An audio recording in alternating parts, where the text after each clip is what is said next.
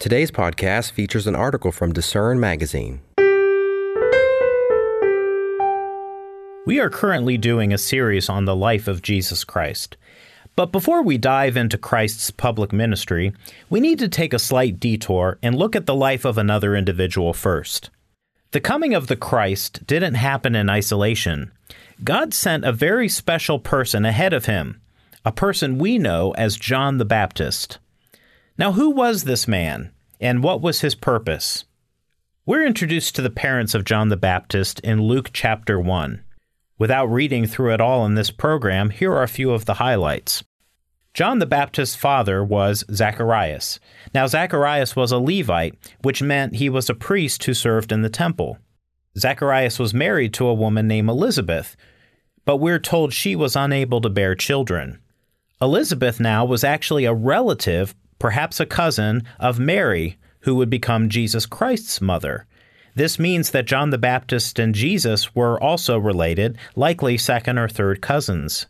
Now, when we look at the marriage of Zacharias and Elizabeth, from everything that we're told, they were an exemplary couple.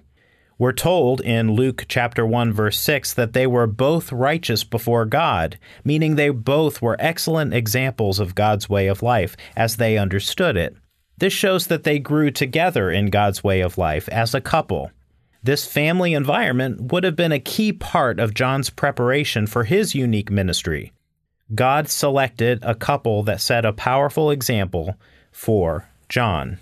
Now, John the Baptist was born six months before Jesus, so he was six months older. Now, we don't have the time in this program to go into it, but John the Baptist's birth actually gives us a rough general time period of when Jesus would have been born. To learn more about that, go to Life, Hope, and Truth and search for our article, John the Baptist, No Greater Prophet. Now let's transition to the purpose of John's ministry.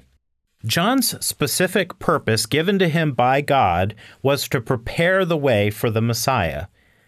You can read the details of how that was revealed to Zacharias in Luke 1, verses 8 through 25. I strongly encourage you to read that on your own. But here is a summary of what the angel revealed about John's calling and purpose. Remember, this was revealed even before John was born. Number one, the angel revealed that John wouldn't drink alcohol throughout his life. He was to abstain from many of the normal physical pleasures of life. Perhaps this was so that he had no distractions and could dedicate himself solely to his mission and purpose, which was very specific. Now, of course, just as a side note, the Bible doesn't forbid people from drinking alcohol in moderation. This was specifically a command for John because of his special, unique calling. Number two, the angel revealed that his ministry was to help orient people's minds to God. So he was to help people refocus on God in preparation for the coming of the Messiah. Number three, that he would prepare the people to hear and receive the words of the Christ who would come after him. So he was to prepare by preaching a similar message, and also that connects with the second point to reorient people's minds to God. And number four, he would be a fulfillment of the Elijah prophecy found back in the Old Testament in Malachi 3, verse 1, and Malachi 4, verse 5. So his ministry would be a type of Elijah's ministry. We also find that he was to fulfill another Old Testament prophecy found in the book of Isaiah, Isaiah 40, verse 3. That prophecy reads, The voice of one crying in the wilderness, Prepare the way of the Lord, make straight in the desert a highway for our God. Now, this prophecy is very directly applying to John the Baptist, and that prophecy says that John the Baptist would prepare a highway for our God. That's a clear reference to Jesus Christ. And this scripture is one of many scriptures that prove Jesus Christ was God. He was Emmanuel, God in the flesh. He was divine. There are many scriptures that prove that, and this is one of them. So, John the Baptist was given the unique job of heralding Christ's first coming and alerting the people of their need to repent and listen to Christ when he came. Now let's take a look at John the Baptist's lifestyle and ministry because this is what many people think about when they think about John the Baptist. They have an image in their head of someone who's uh, a loner, secluded, very odd, has an odd diet. But let's look at that. We don't know too much about his personal life. The Bible doesn't give us a definitive biography of John the Baptist.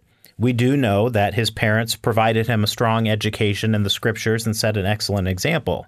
Now, when he was growing up, people wouldn't have known him as John the Baptist. He would have simply been known as a child as John bar Zacharias or John the son of Zacharias.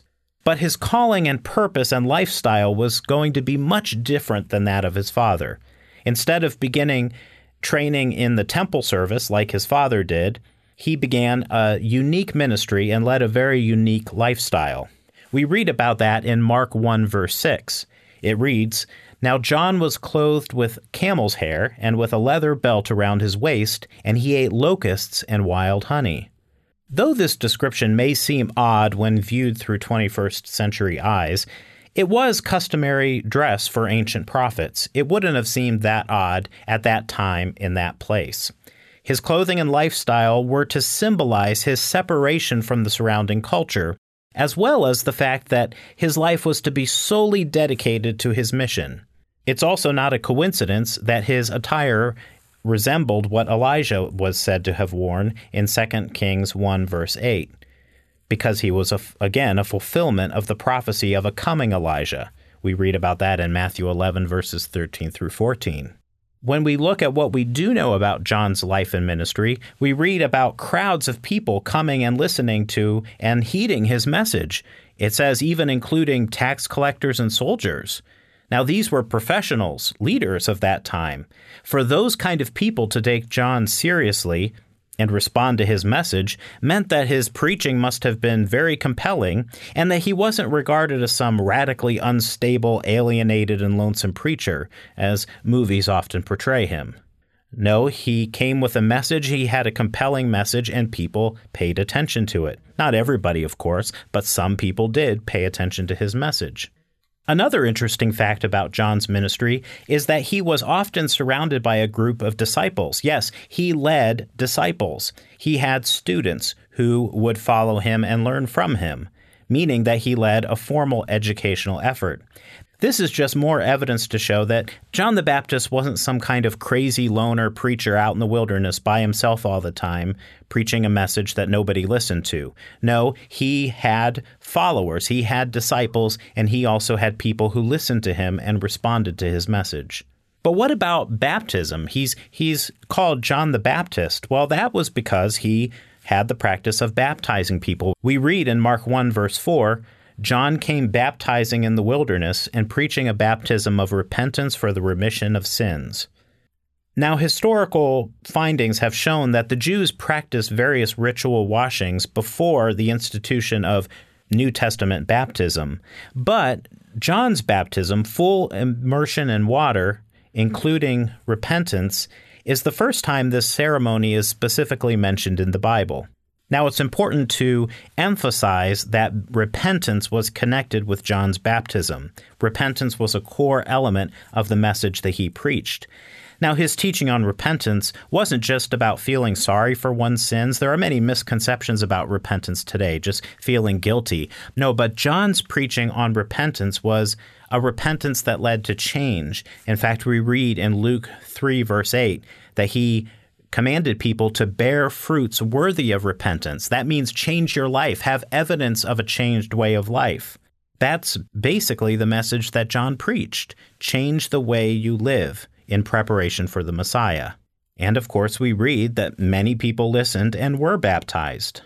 So, John's preaching on repentance, again, turning from sin and changing one's life, would prepare people to receive Jesus' message because repentance was a major part of the message of Jesus Christ and what he taught. He taught repentance and change, but in, at a much even greater depth than John the Baptist did.